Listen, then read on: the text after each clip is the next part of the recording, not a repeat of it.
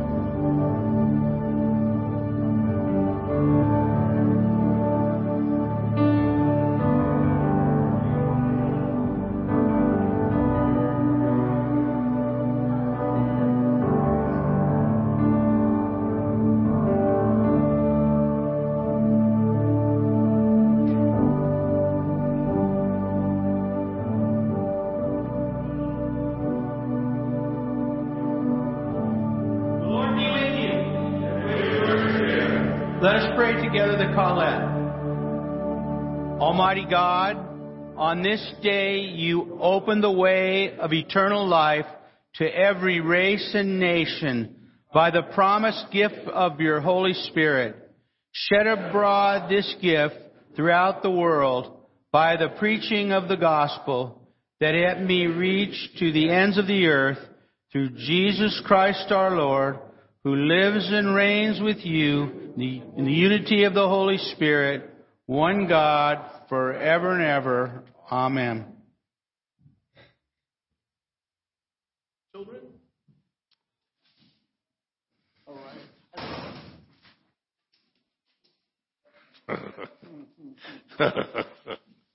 Last minute instructions.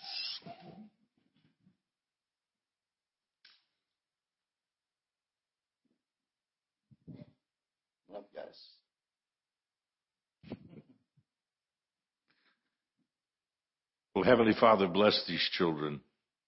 We know how so much you love them, and we pray, Lord, that you just uh, use these times that they come together for their uh, Sunday school, Lord, to just uh, bestow upon them ever increasing knowledge of you and of your love towards them. And we just uh, pray that special blessing for learning, for absorbing all the things they'll need to know about the great and mighty God. Amen. Amen.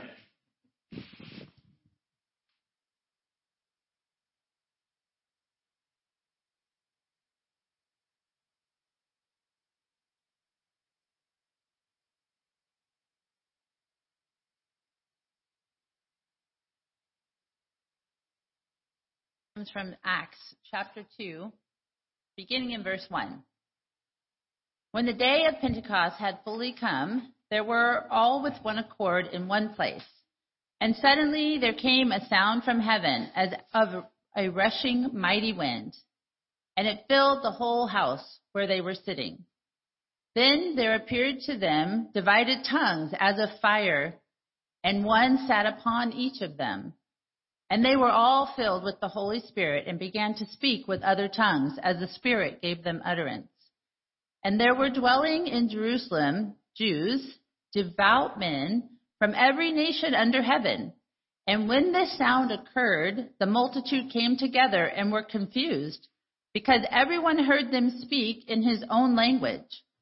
Then they were all amazed and marveled, saying to one another, Look, are not all these who speak Galileans?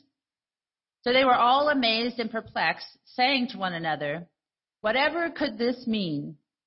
Others, mocking, said, They are full of new wine.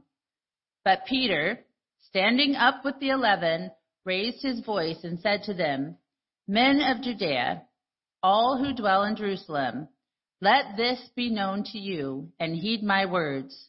For these are not drunk, as you suppose, since it is only the third hour of the day. But this is what was spoken by the prophet Joel. And it shall come to pass in the last days, says God, that I will pour out my spirit on all flesh. Your sons and your daughters shall prophesy. Your young men shall see visions. Your old men shall dream dreams. And on my men servants and on my maid servants I will pour out my spirit in those days, and they shall prophesy. I will show wonders in heaven above and signs in the earth beneath blood and fire and vapor of smoke. The sun shall be turned into darkness and the moon into blood before the coming of the great and awesome day of the Lord. And it shall come to pass that whoever calls on the name of the Lord shall be saved. The word of the Lord.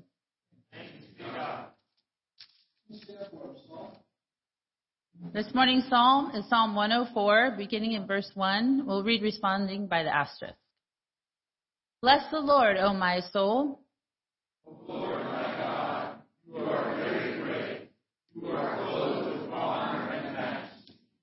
Who cover yourself with light as with a garment.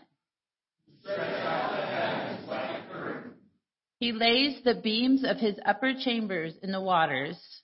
Who makes the clouds his chariot. Who walks on the wings of the wind. Who makes his angels spirits, who laid the foundations of the earth, who covered it with the deep as with a garment. At your rebuke they fled. They went up over the mountains.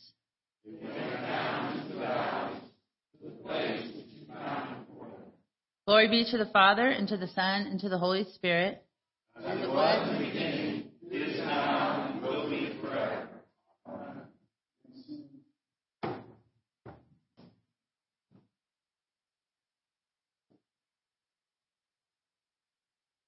This morning's second lesson comes from Romans chapter 8, beginning at verse 14. For as many as are led by the Spirit of God, these are sons of God. For you did not receive the spirit of bondage again to fear, but you received the spirit of adoption, by whom we cry out, Abba, Father. The Spirit Himself bears witness with our spirit that we are children of God. And if children, then heirs, heirs of God and joint heirs with Christ. If indeed we suffer with Him, that we may also be glorified together. The word of the Lord.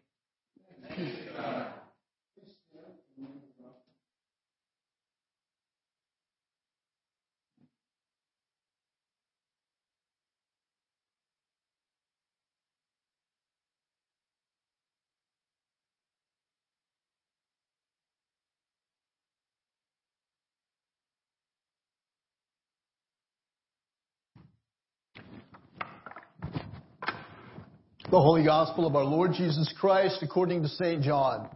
Glory be to thee, O Lord. St. John chapter 15 beginning at verse 20. Remember the word that I said to you. A servant is not greater than his master. If they persecuted me, they will also persecute you. If they kept my word, they will keep yours also. But all these things they will do to you for my name's sake, because they do not know him who sent me. If I had not come and spoken to them, they would have no sin. But now they have no excuse for their sin. He who hates me hates my Father also. If I had not done among them the works which no one else did, they would have no sin. But now they have seen and also hated both me and my Father. But this happened that the word might be fulfilled which is written in their law. They, he, they hated me without a cause. But when the helper, when the helper comes, whom I shall send to you from the Father, the Spirit of truth who proceeds from the Father, he will testify of me. And you also will bear witness because you have been with me from the beginning. The gospel of our Lord. Praise be to thee, Lord Christ.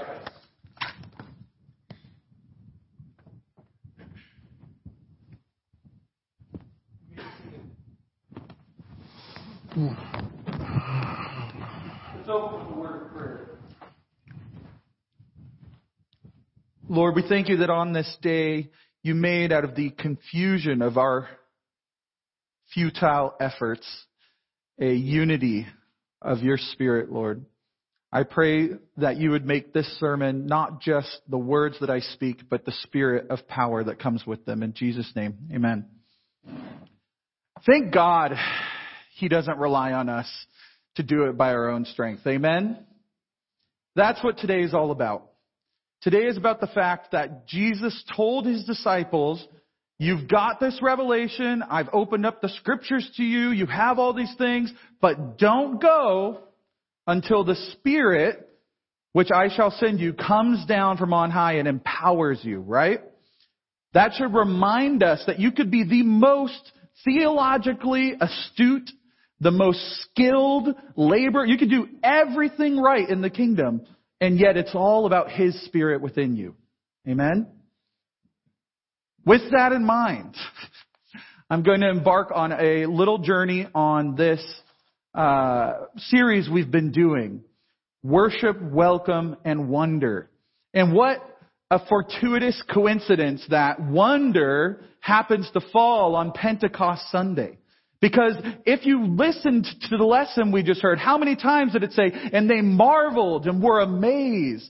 In other words, they wondered, they were in awe of what was happening. It's the perfect picture of what I want to capture when we talk about wonder. I wanted to start with a quick introduction as I have the past couple weeks. I've given these examples of cultural influence in our life and the reason why we have to learn the kingdom culture is because the culture that surrounds us, the people, the ideas, the very air we breathe is pulling us in different directions. I talked about the current in the ocean that could pull you without you even knowing about it. 50 yards down the shore or further, right? I talked about the compass where when you bring a magnet into play and it's looking for true north, it might be a great compass, but that magnet is going to pull it completely away. And today I wanted to talk about uh, visual illusions. You've all seen them as we kind of go throughout the internet. People post them. And I'm going to show you just a couple and I'm going to explain what's happening in them. So if we go to the first image, um, if you were to look at this, I'm not going to make you do it, but if you look, look at it for about 30 to 45 seconds, and then you close your eyes, what happens is you actually see the reverse image. So the, the maple leaf that's in green becomes red, and the bars around the maple leaf become green. Now, this is a commonly studied phenomena, and what happens is you have these visual cones, these receptors, that receive color. And if you look at this, you see how oversaturated these colors are? They're not pleasant, really. They're very intense. It actually exhausts your visual cones, and then you end up seeing the reverse of what you had just been looking at. And then the next one that we go to here, the next image, it's hard to tell up on the screens from far away, but those two arrows, when you look at them, it looks like the one in the blue is a slightly different color than the one in the yellow. Now, like I said, the effect is mitigated on the screens, but what's happening there is the exact same thing.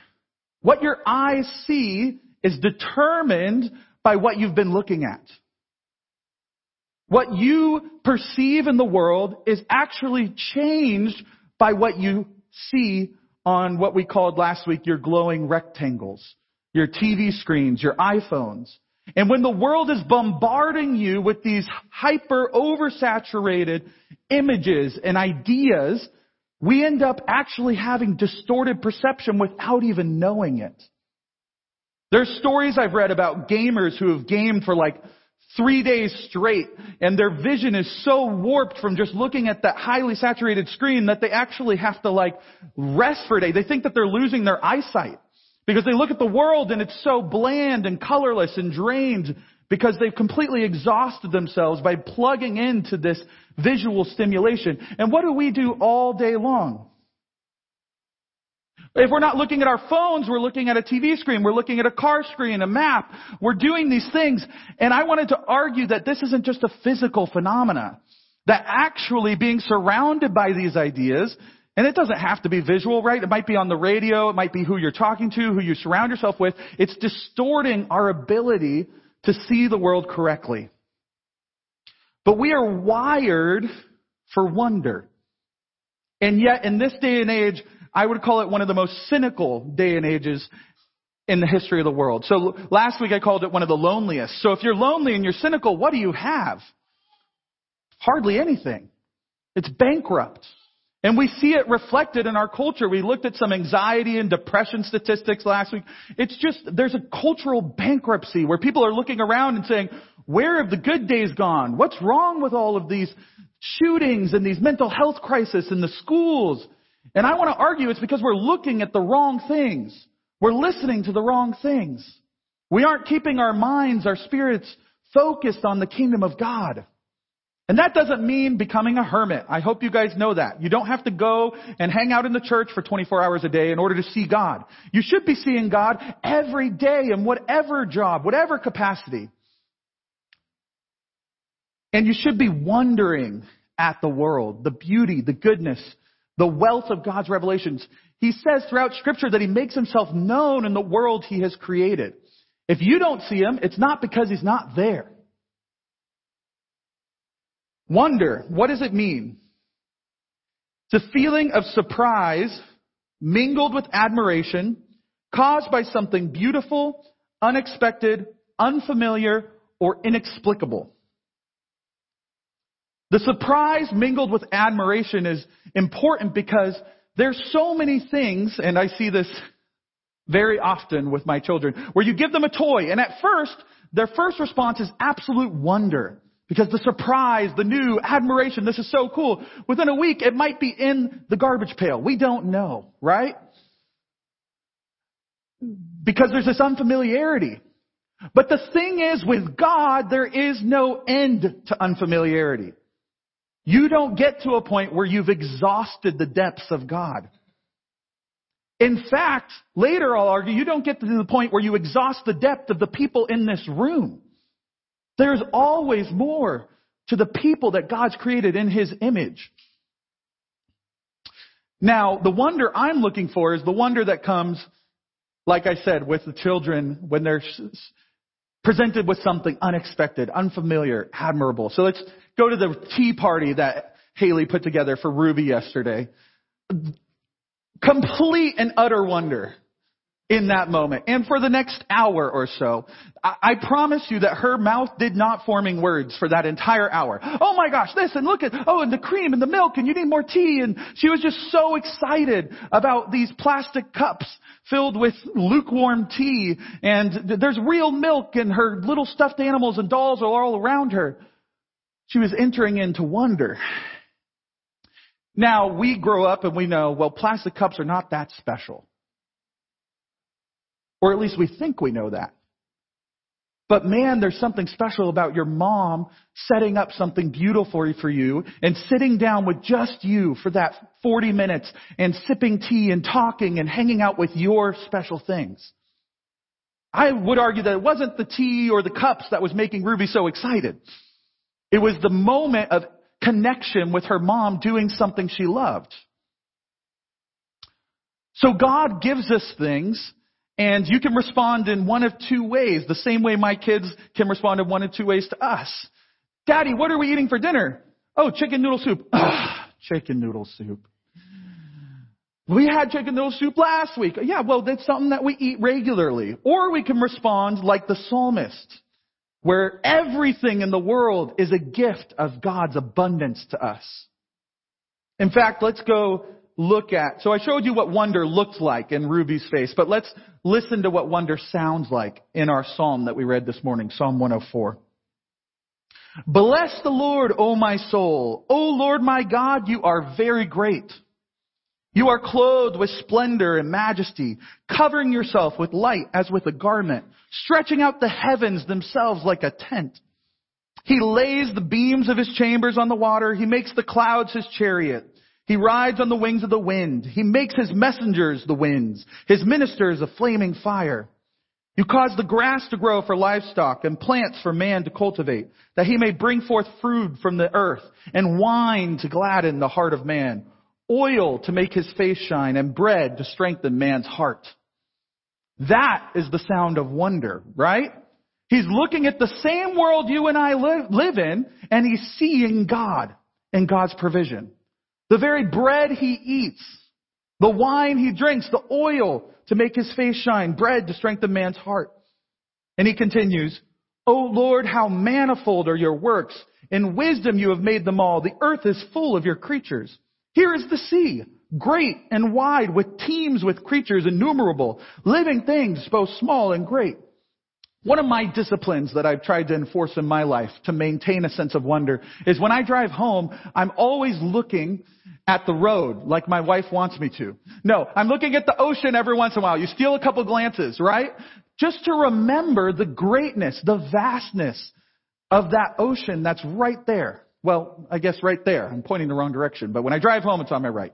The point is, we don't look at the world the way that the psalmist does. And I want to invite you to open your eyes to see the world the way he does. Here he keep, continues. There go the ships and Leviathan, which you formed to play in it. These all look to you to give them their food in due season. When you give it to them, they gather it up. When you open your hand, they are filled with good things. When you hide your face, they are dismayed. When you take away their breath, they die and return to the earth. When you send forth your spirit, they are created, and you renew the face of the ground. We'll stop there. There's so much more in this psalm, but I want you to just get a rhythm for how this person is viewing the world. How have we become so cynical about the good things that God provides in our life? I would argue it's not only a problem of modern man, that this is something that we've been struggling with since the beginning. In fact, in the garden, God gives them the beautiful, luscious garden, and they have to have the one thing He told them not to eat. Do you think that any of their food in the garden was any less than exquisite? Do you think that their trees weren't ripe with fruit? Their vegetables weren't as good as you could imagine? No, but they needed the one thing that God didn't give them. This is how we look at the world. And I would argue that this comes to us through a couple of major ways, especially in our current culture. First of all, I think that we have a responsibility to foster within us a hunger for God. That we actually have to be looking for Him in our world in order to see Him. We're promised if you seek, you will find. If he's everywhere, as the psalmist proclaims, as is proclaimed throughout all scripture, then why aren't you more amazed? I heard this great comedy sketch. I couldn't put it up because, you know, there's always hints of nefarious ideas playing around in these comedians. But this particular one was really good, where he was talking about how everyone on every plane everywhere should just be like, oh my God, I'm flying. Literally the most amazing thing. If you read the ancients, like all they talk about is like, oh, to soar with the eagles. I mean, it's poetry.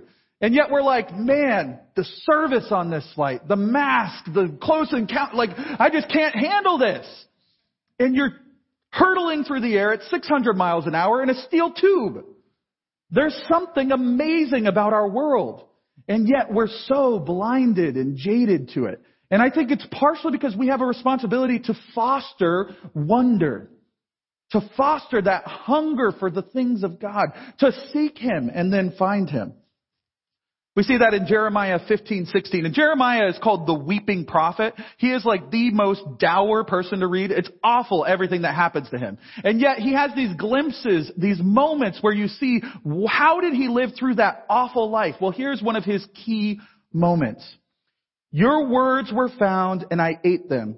Your words became to me a joy and the delight of my heart. For I am called by your name, O Lord God of hosts. What's going on here?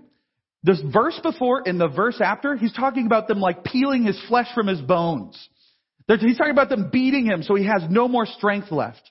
But the verse right here gives you the key to how he keeps going. He created a hunger for the one thing that mattered. God. The one thing that mattered. God's Word. His life-giving Word. So when you hunger for that, it doesn't matter if you don't get physical bread. Now, let me just be clear here. Yes, God wants to give you an abundant life, physically and otherwise. But we have to have our priorities straight. We have to seek Him first. And then all those things will be added unto you. There are three major enemies of wonder in our present age. And I don't have time to go deeply into them, but I just want to call them out so that you're aware and give you a couple of things to maybe stir up your thoughts. Number one is the materialism in our world that teaches that everything you need can be bought. Everything you need is just more money so you can buy the thing. That's where the, that's where the truth, that's where true wonder lies. Entertainment that teaches distraction is the antidote to suffering. You bored? Pull up a YouTube video. Are you hurting? Watch a, watch a film. Watch a movie. Are you looking for some experience? Go listen to a concert. Go be a part of that musical uh, genre that you love. And lastly, the cynicism that erodes our expectation and blinds us to goodness. Like I said, I'm not going to go deep into these, but I want to call out a couple of things for us to pay attention to. As far as materialism goes, I pulled up these statistics that are just, they're hard to read. But I'm going to read a few and maybe that'll strike a chord with us. There are 300,000 items in the average American home. The average size of the American home has tripled in the past 50 years. 3.1% of the world's children live in America, but they own 40% of the toys consumed globally. In average, American women, an American woman owns 30 outfits, one for every day of the month. In 1930, that figure was nine. The average American family spends $1,700 on clothes annually, while the average American throws away 65 pounds of clothing per year. The average woman will spend more than eight years of their lives shopping. Shopping malls outnumber high schools, and 93% of teenage girls rank shopping as their favorite pastime. There are more televisions than people in the average American home. Americans spend $1.2 trillion annually on non-essential goods. In other words, items they don't need. Now, if you sat there and thought, well, that's not me. Let me just say this. There's a statistic that will get to you. I promise. Let he who says he has no sin acknowledge. There's something here that is not normal. We are bent in a certain direction by our culture. Now I am not saying that you should go get rid of all of your stuff. If I was saying that, then I should have said it last week before the rummage sale. But I'm saying that you do need to treat your stuff with a degree of wisdom. We can have another rummage sale. Amen. If you feel convicted today,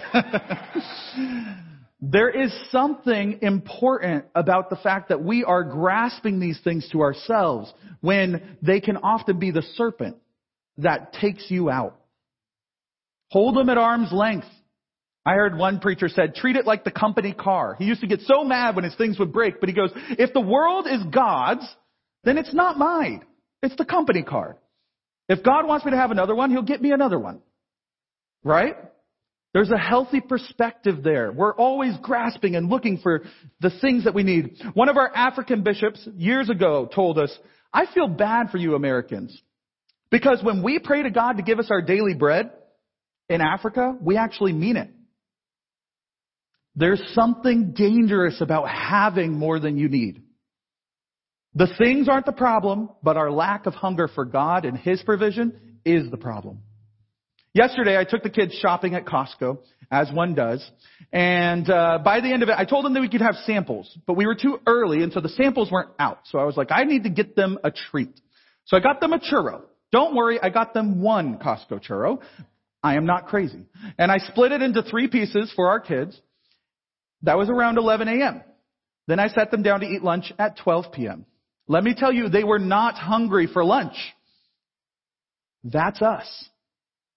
We fill ourselves up with the things of this world and we wonder why we don't hunger and thirst for God. Now that doesn't mean don't buy the Costco churro. It's not what I'm saying. It's quite delicious. What it does mean is we need to build into our lives rhythms of self-denial. You gotta figure out what that is for you. You gotta figure out what that is for you. That's why we have seasons like Lent. But trust me when I say Lent is not enough. We need some serious wisdom around our stuff. And th- stuff we need to give up, stuff we need to limit ourselves from, rhythms of self-denial. And we need to pursue God.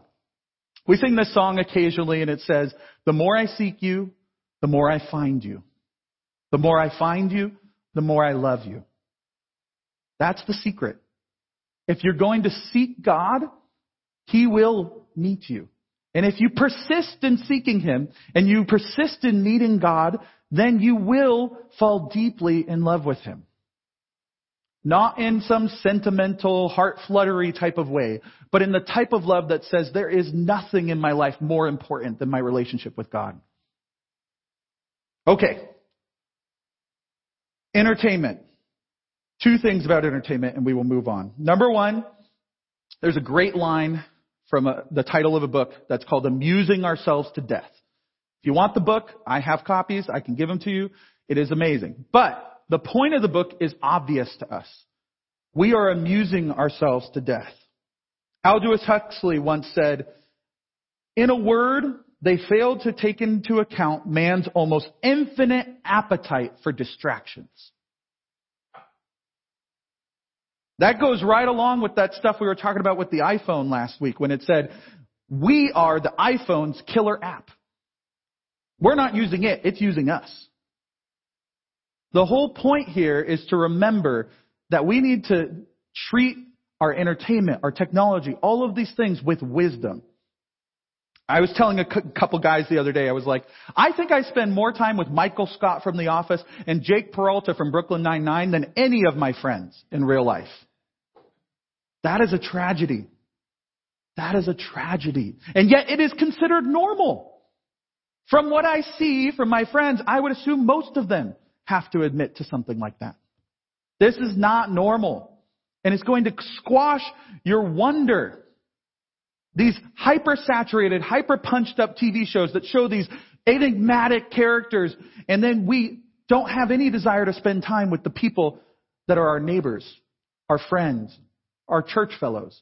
It's because you're eating the churro, which is the TV show, instead of the sandwich with the meat and the lettuce and the tomato. You're eating junk food. The stuff of life is with your fellow man.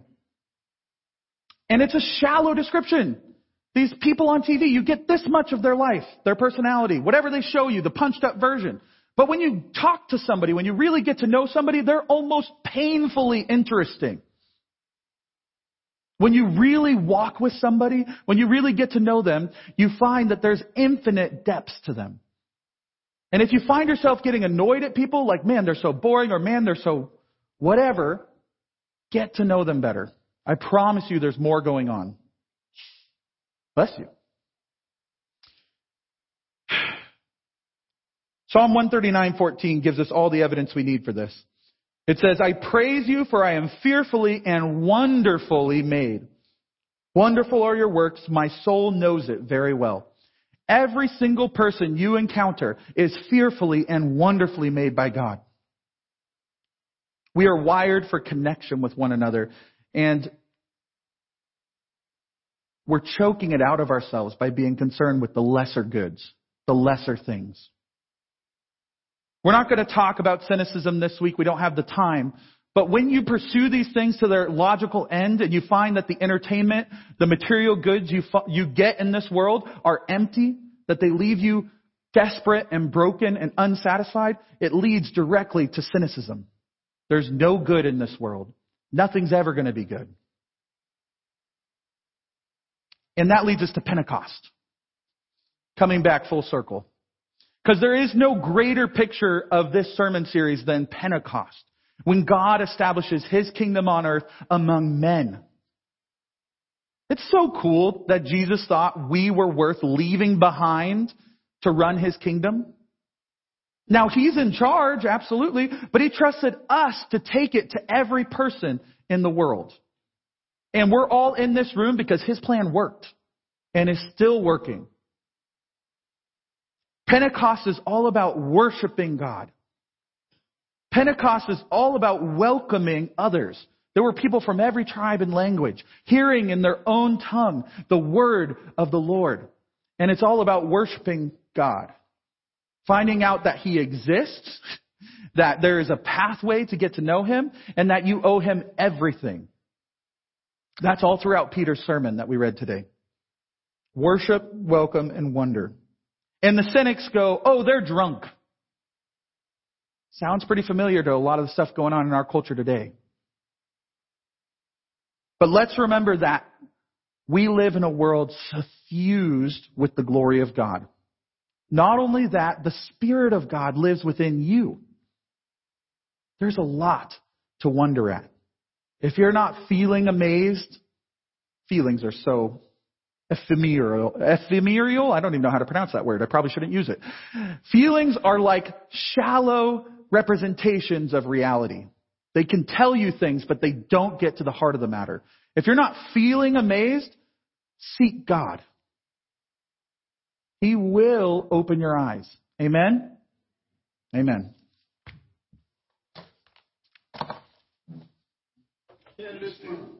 Candidates for baptism, please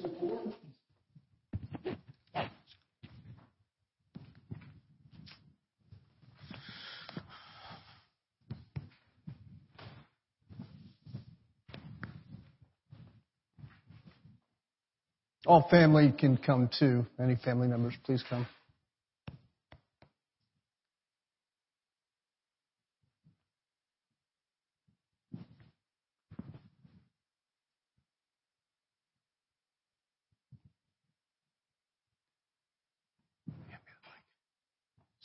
Hand me the stole and hand me the.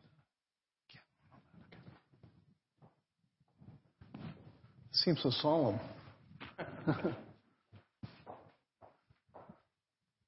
Hi, Mabel. Well, there aren't too many cooler days than Pentecost. Tell you get baptized.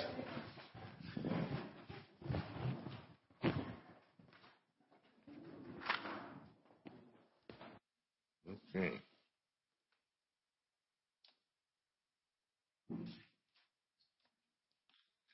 Water.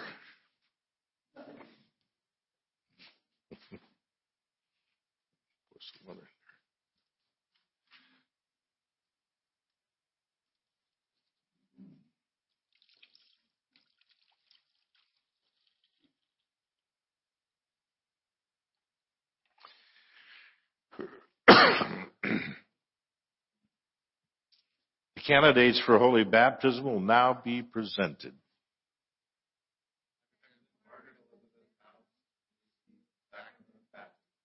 Amen. Will you be responsible for seeing that the child you present is brought up in the Christian life and faith? And will you, by your prayer and witness, help this child to grow into the full stature of Christ? Do you renounce Satan and all the spiritual force of wickedness that rebel against God? Do you renounce the evil powers of this world which corrupt and destroy the creatures of God? Do you renounce all sinful desires that draw you from the love of God? Do you turn to Jesus Christ and accept Him as your Savior? And do you put your whole trust in His grace and love? And do you promise to follow and obey Him as your Lord? Will you who witness these vows do all your power to support Margaret in her life in Christ? We will. Let us join with her who is committing herself to Christ and renew our own baptismal covenant. Do you believe in God the Father? I believe in God the Father Almighty, creator of heaven and earth. Do you believe in Jesus Christ, the Son of God? I believe in Jesus Christ, his only Son, our Lord. He was conceived by the Holy Spirit and born of the Virgin Mary. He suffered under Pontius Pilate, was crucified, died, and was buried. He descended to the dead. On the third day he rose again, according to the Scriptures. He ascended into heaven and is seated on the right hand of the Father. He will come again to judge the living and the dead. Do you believe in God the Holy Spirit? I believe in the Holy Spirit, the Holy Catholic Church, the communion of saints, the forgiveness of sins, the resurrection of the body, and the life everlasting. Will you continue in the apostles' teaching and in fellowship, in the breaking of bread and in prayers? I will with God's help. Will you persevere in resisting evil and whenever you fall into sin, repent and return to the Lord? I will with God's help. Will you proclaim by word and example the good news of God in Christ? I will with God's help. Will you seek and serve Christ in all persons, loving your neighbor as yourself? I will with God's help. And will you strive for justice and peace among all people and respect the dignity of every human being, born and unborn? I will with God's help. Let's now pray for Margaret, who is to receive the sacrament of new birth. Deliver her, O Lord, from the way of sin and death. Lord, hear our prayer. Open her heart to your grace and truth. Lord, hear our prayer. Fill her with your holy and life-giving spirit. Lord, hear our prayer. Keep her in the faith and communion of your holy church. Lord, hear our prayer. Teach her to love others in the power of the Spirit. Lord, hear our prayer. Send her into the world and witness to your love. Lord, hear our prayer. Bring her to the fullness of your peace and glory. Lord, hear our prayer. Grant, O Lord, that all who are baptized into the death of Jesus Christ, your Son, may live in the power of his resurrection and look for him to come again in glory, who lives and reigns now and forever. Amen. The Lord be with you. And with the, Let's give thanks to the Lord our God. It is right to give him thanks and praise. We thank you, Almighty God, for the gift of water. Over it, the Holy Spirit moved in the beginning of creation. Through it, you led the chief, uh, children of Israel out of their bondage in Egypt into the land of promise. In it, your Son, Jesus Christ, received the baptism of John and was anointed by the Holy Spirit as the Messiah, the Christ, to lead us through his death and resurrection from the bondage of sin into everlasting life. We thank you, Father, for the water of baptism. In it we're buried with Christ in his death. By it we share in his resurrection, and through it we're reborn by the Holy Spirit. Therefore, in joyful obedience to your Son, we bring into his fellowship those who come to him in faith, baptizing them in the name of the Father and the Son and the Holy Spirit. Now sanctify this water, we pray you, by the power of your Holy Spirit, that those who are here cleansed from sin and born again may continue forever in the risen life of Jesus Christ our Savior. To him, to you, and to the Holy Spirit be all honor and glory, now and forever. Amen. Okay. Let's see what this baby to cry. No, I'm just kidding. Margaret Elizabeth House, I baptize you in the name of the Father and the Son and the Holy Spirit. Margaret, you're sealed by the Holy Spirit in baptism and marked as Christ's own forever. Let us pray together.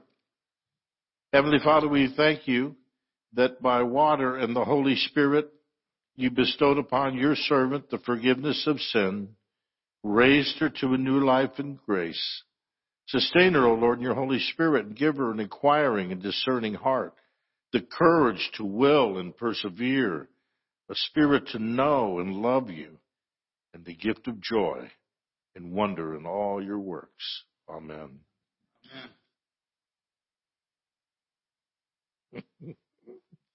How many sisters? Uh, okay. Be careful. Okay. Let us welcome the newly baptized. We receive you into the household of God, confess the faith of Christ crucified, proclaim his resurrection, and share with us in his eternal priesthood. Amen. The peace of the Lord be always with you. And with your spirit. Turn and greet your neighbor with the peace of God.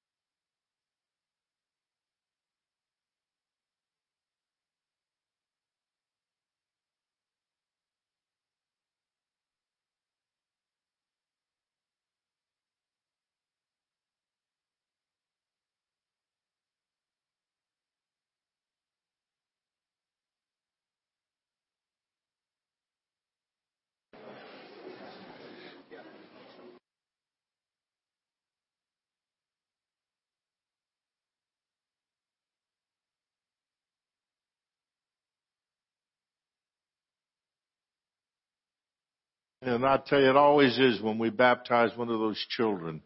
What an amazing and marvelous activity it is for the church. Amen. Amen. What do we have, Phil? We have good news. Yeah, we had a great rummage sale yesterday. In fact, it was the very best we've ever had. The best we've yeah, ever by had. far.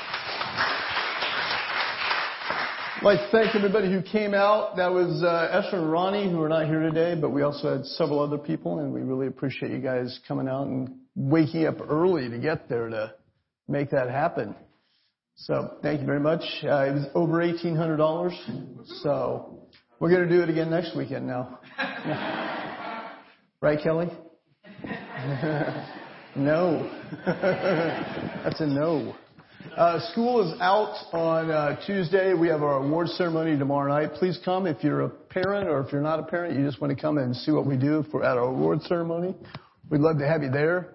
You know, Bishop Kessler's going to be there. Father Jim's going to be there too, and uh, it'll be a good time. And Austin Reed will be moving on to high school tomorrow night. So, Austin, where are you? Are you back there somewhere? All right, Austin, going to high school. Excellent. Good job. And Austin worked really hard this year. It was it was not an easy year, was it, Austin? Not easy, but he worked really hard and he did a good job. So great job, Austin. Let us uh, continue with the offertory. As we prepare to receive the body and blood of Christ in the Eucharist, let us respond to God's word by engaging with Him in musical worship and presenting to God our tithes and offerings out of that which God has given to us. Through Christ, let us continually offer to God sacrifice of praise. That is the fruit of lips that acknowledge His name. But do not neglect to do good and to share what you have, for such sacrifices are pleasing to God.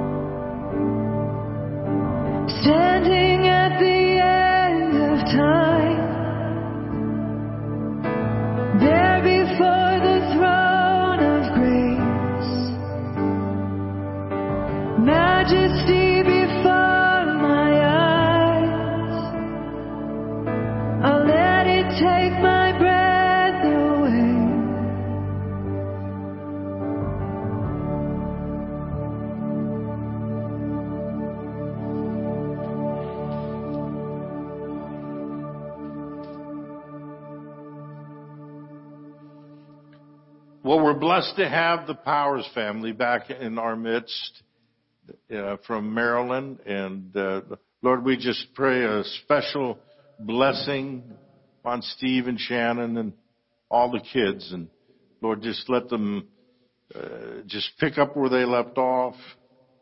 Just open doors for them that can't be shut, Lord, and, and, bless them in every way. In Jesus' name we pray. We welcome all baptized believers to join us in receiving the body and blood of Christ. This is the table of the Lord. It's made ready for those who love Him for those who want to love Him more. Come if you have much faith. Come if you have little. Come if you've been here often and come if you haven't been here long. You who've tried to follow, you who've failed, you come because it's the Lord who invites you. It's His will that those who want Him should meet Him here at His table. Come. the Lord be with you. And with your spirit. Lift up your hearts. We lift them up to the Lord. Let us give thanks to the Lord our God. Father, all powerful and ever living God, we do well always and everywhere to give you thanks through Jesus Christ our Lord. We praise you with greater joy than ever on this Easter season when Christ became our Paschal Lamb. Through him, in fulfillment of his true promise, the Holy Spirit came down on this day from heaven, lighting upon the disciples to teach them and lead them into all truth. Uniting people of many tongues in the confession of one faith and giving to your church the power to serve you as a royal priesthood to preach the gospel to all nations. so with all the choir of angels in heaven, we proclaim your glory. We join in our unending hymn of praise.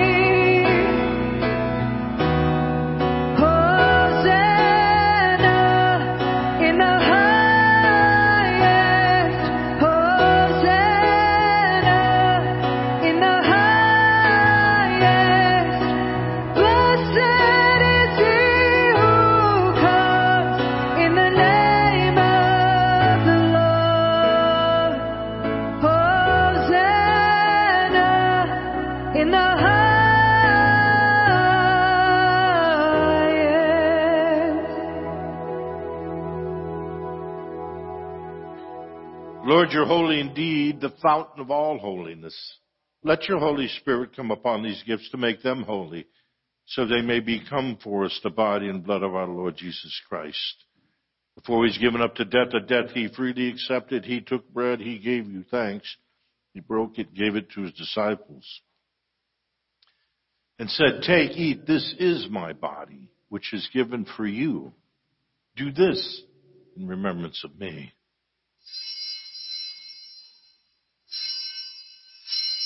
When supper was ended, he took the cup, and again he gave thanks and praise. He gave it to the disciples, and he said, Drink this, all of you. This is my blood of a new covenant, to shed for you and for many for the forgiveness of sins. Whenever you drink it, do this in remembrance of me.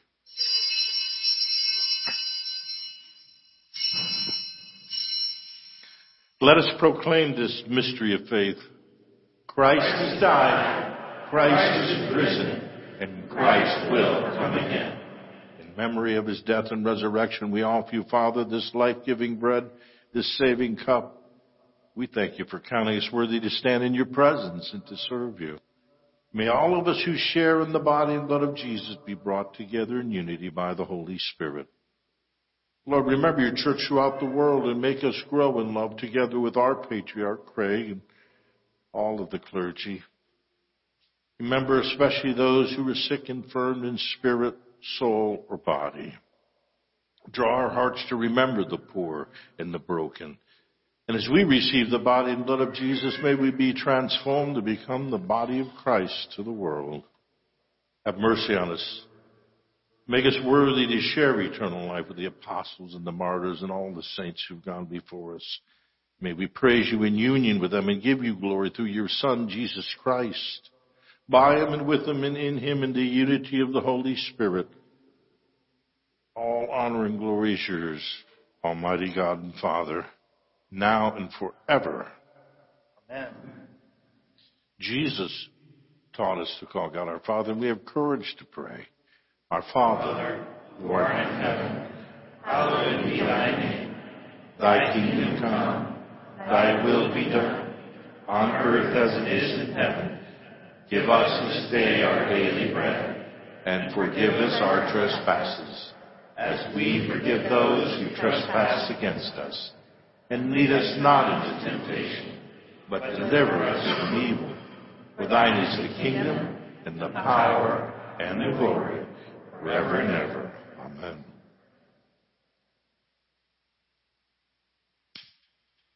Hallelujah. Christ our Passover sacrificed for us Therefore, let us keep the peace. O Lamb, Hallelujah. O Lamb of God, you take away the sins of the world. Have mercy upon us. Lamb of God, you take away the sins of the world.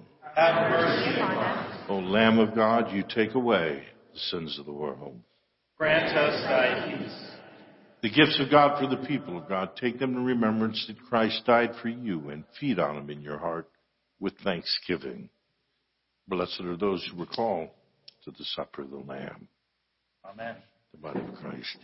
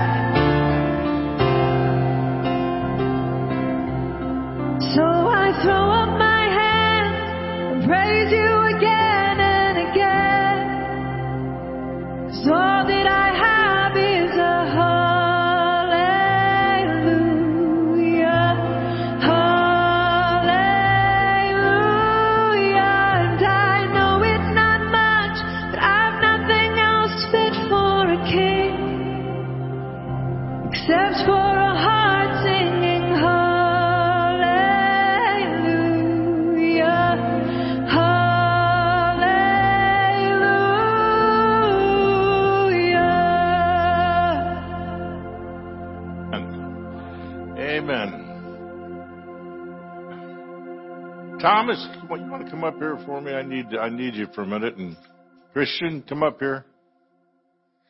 These are. Uh, I didn't see you. you were hiding behind someone back there. Come on up here. Uh, we take very seriously, obviously, in this church, our children, and and we have a, just a huge privilege to have this couple actually all three of these uh, people working with us uh, uh, in in developing these children and what they're supposed to be. You know, I watched Thomas uh, since he was a child, and then I was with them in while when they started just having children, and uh, what an amazing couple uh, they are. And so, uh, let me ask Phil, did I sign the right one? Which one is the, the which one did they get? Put both for you to pick one. Oh, I mean, all right. I signed the right one. Uh, why don't you guys uh, step up here because this is uh, this is something we want to do. And Father House and I and Phil, we're all going to uh, just lay hands on you. This is just a certificate installation that uh, you now are officially bona fide. We do these kind of things for that government, you know. But uh, we we've long recognized the anointing in uh, your lives and the, the wonderful things that you do. You just uh, give them a word, Jim. Yeah. Lord, we just thank you for what you're doing in their lives, Lord, and the fruit that are on the trees. Lord, we just ask you to bless them, Lord, and multiply them in all that they do. Amen. Thank you, Amen. Lord. Praise be to God.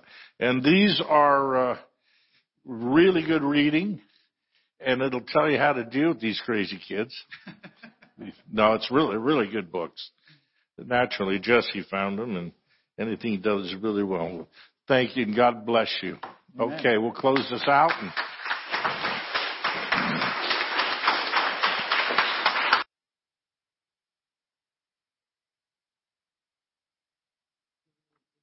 you can do whatever you want, Gannon. I I just wanted to, uh, I got a report this week of how many people that we feed a month here at uh, St. Michael's uh, Food Bank. And it's close to a thousand people are fed here every month. Yep. It reminds me of we come here and we get fed. But you know, Jesus fed people also. That's right. With, the bread, with bread, with fish. We have a lot of fish and bread out there. So I think we're doing the work of Christ. But you know, school. We've had a lot of the school uh, kids helping us every Monday, and they're not going to be here. And so I just want to encourage you, if you really want to get involved, if you want a real blessing from God, come out here and minister to the people in our neighborhood who are coming here to, to receive food.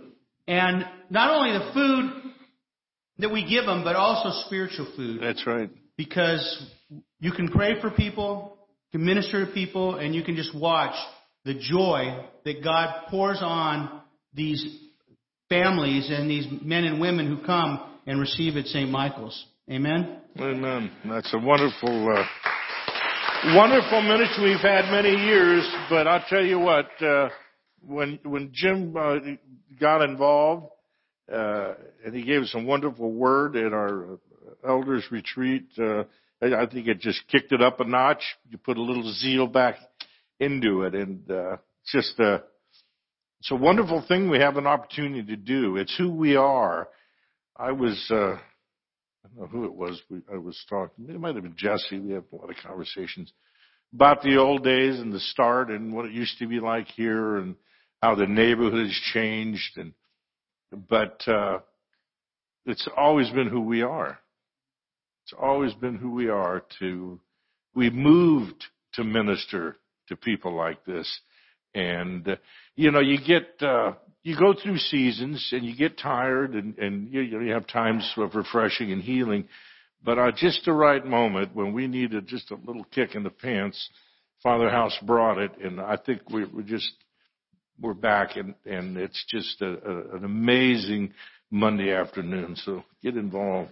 Amen. Let us pray together. Eternal God, Heavenly Father, you graciously accepted us as living members of your Son, our Savior, Jesus Christ, and you have fed us with spiritual food in the sacrament of his body and blood. Send us now into the world in peace and grant us strength and courage to love and serve you with gladness and singleness of heart through Christ our Lord. Amen. Saint Michael the Archangel, defend us in the battle and be our protection against the wickedness and snares of the devil. May God rebuke him, we humbly pray. And do thou, O Prince of the heavenly host, by the power of God, cast into hell Satan and all evil spirits who wander through the world seeking the ruin of our souls. Remember the gospel. God was in Christ Jesus reconciling, reconciling the world to himself and not counting men's sins against him. And he loves us. He's forgiven us. He's not mad at us. And he'll never leave us. He'll never forsake us. And the blessings of God Almighty, the Father, the Son, and the Holy Spirit be amongst you and remain with you always. Amen. Amen.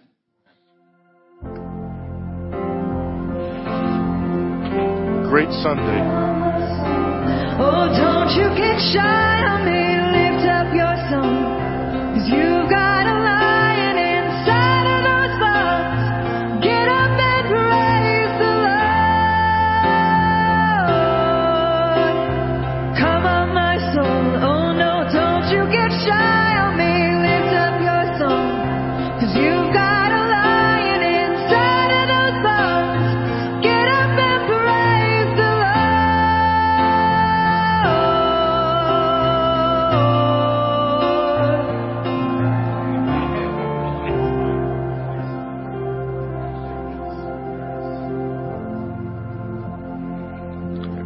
Let us go into the world rejoicing in the power of the Holy Spirit.